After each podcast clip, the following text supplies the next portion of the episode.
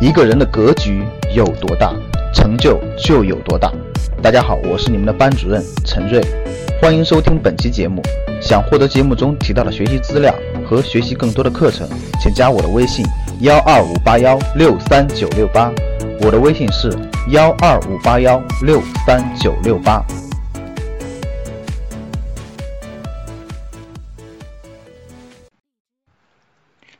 我们都知道智商、情商非常的重要，但是我今天想说的是，财商或许才是更加重要。什么是财商呢？这个词目前还不被普遍去理解，但是我相信未来十年这个词一定会非常流行，因为七零、八零年出生的人，家庭已经被财富折腾的够呛了。对于很多从农村来的孩子，或者是组成的家庭，他们在财富观念、资产配置考虑。以及财富理念等众多的方面呢，往往比城里的孩子或城里的家庭考虑的更少，或者说脑袋里面根本就没有这些概念。但是过去的二十年，一九九八到二零一七年，无论哪个大城市都狠狠的给大家上了一课。同样的同学，一个在两千零三年贷款购买了两套房，一个在二零一三年左右全款买了一套房，然后在二零一七年的时候呢，你就会发现。这本来智商、情商差不多的同学，在财富面前竟然出现巨大的差距。拥有两套房的同学呢，财富至少在两千万左右，而且没有贷款，因为早就已经还清；而拥有一套房的同学呢，财富也就是一千万左右。那么多出来的这一千万，需要多少年才可以挣出来呢？我想的话呢，在北京如果一年能存三十万，那么也至少需要三十年。那也就是说。拥有两套房的同学，至少比这个拥有一套房的同学可以少工作三十年了。那也就是说，直接可以退休了。对于未来，低财商的人也将在无形中会为自己付出惨痛的代价。在台湾，一个拥有一千万存款的小富翁，只要把钱以年息百分之四放入银行定存，一年光是利息呢，收入就有四十多万。月薪三万元的小上班族，就算不吃不喝，辛勤工作一整年，也存不够这个金额。赚钱之道，上谋呢就是钱生钱，中谋呢是靠知识赚钱，下谋是靠体力赚钱。钱是永远不知道疲倦的，关键在于你是否能够驾驭它。很多人都知道以钱滚钱，利上加利，却并没有多少人能体会它的威力。先别以为钱生钱需要高超的投资技巧和眼光，更别以为所有有钱人都很会这一套，因为就算最不会理财的富翁，财富累积的速度也远远超过穷人的想象。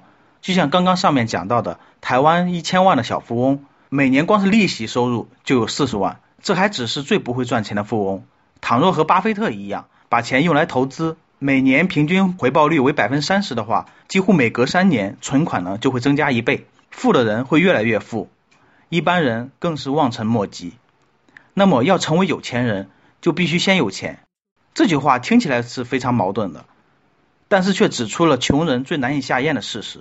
假如你对于增加收入是毫无办法的，假如你明知道收入有限，却任由支出增加，假如你不从收入和支出之间呢挤出来一部分钱去储蓄，并且持续拉大收入和支出的距离，那么你成为富翁的机会就会非常非常小。那如果想成为有钱人，又没有那么有钱，那该怎么办呢？刚才我们讲到了积累财富，属于是必备的动作，而另外一件事情必须要做的就是。增加钱累积的速度，找到一项不错的投资，最好是能两倍于市场的平均值。高收入不一定成为富翁，真富翁却会低支出。一旦顺应了这条铁律，善尽家财的富人也可以东山再起。普通的老百姓呢，之所以羡慕有钱人，是因为在想象中他们可以享受更加精致的生活，甚至是挥金如土。但如果真正进入富翁的世界，却发现成功的富翁。很少挥金如土，相反，他们往往有视土如金的倾向。美国曾经针对美国身价超过百万元的富翁完成了一项有趣的调查，他们发现高收入的人不一定会成为富翁，真正的富翁呢，通常是那些低支出的人。这些被调查的富翁很少换房子，很少买新车，很少乱花钱，很少乱买股票，而他们致富的最重要的原因呢，就是长时间内收入大于支出。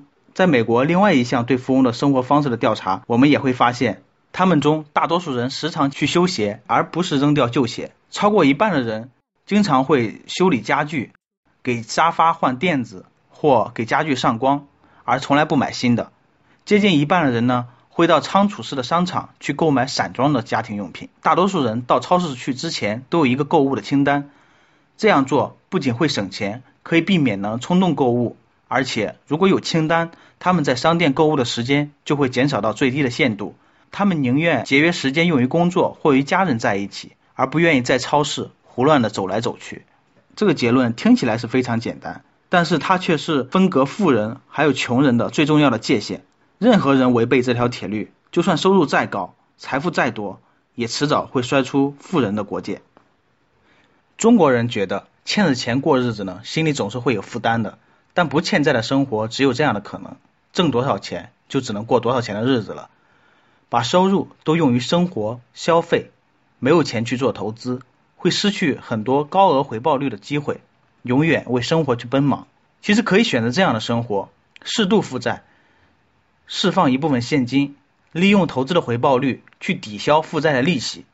负债不但没有压力，还会因为进行了合理投资而变得引人入胜。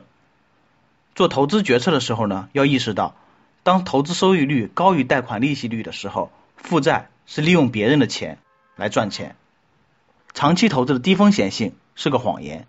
通过长期持有，你的收益多半不会波动太大。问题的关键在于，并非所有的投资都适合长期。不管是理财经理还是基金广告，都在向我们宣导：你想不赔钱吗？长期投资吧。仿佛每一项投资只要沾上“长期”二字，利润呢就会滚滚而来。如果自私一点考虑。每个投资公司都想有稳定的长期的利润来源，其中一个方法就是鼓励投资者长期把钱放在账户上。二十年以上的养老保险会让保险公司毫无成本的筹到一笔资本，而五年以上的稳定投资会让基金公司获得稳定百分之一的收益率。倘若这个基数是十个亿的话，基金公司坐地收钱呢就是一千万。但你会发现，心肠不错的证券公司就绝不会鼓励股民长期投资。这个心肠不错是要加引号的，因为一般他们是按交易量来收费的。也就是说，你交易次数越多，他们收的佣金也会越多。看上去呢，长期投资的确会让投资公司的风险降低，但对于投资者来说，可并不一定是这样了。想获得更多投资理财、创业、财经等干货内容的朋友们，请加微信幺二五八。幺六三九六八及我们的 QQ 交流群六九三八八三八五六九三八八三八五。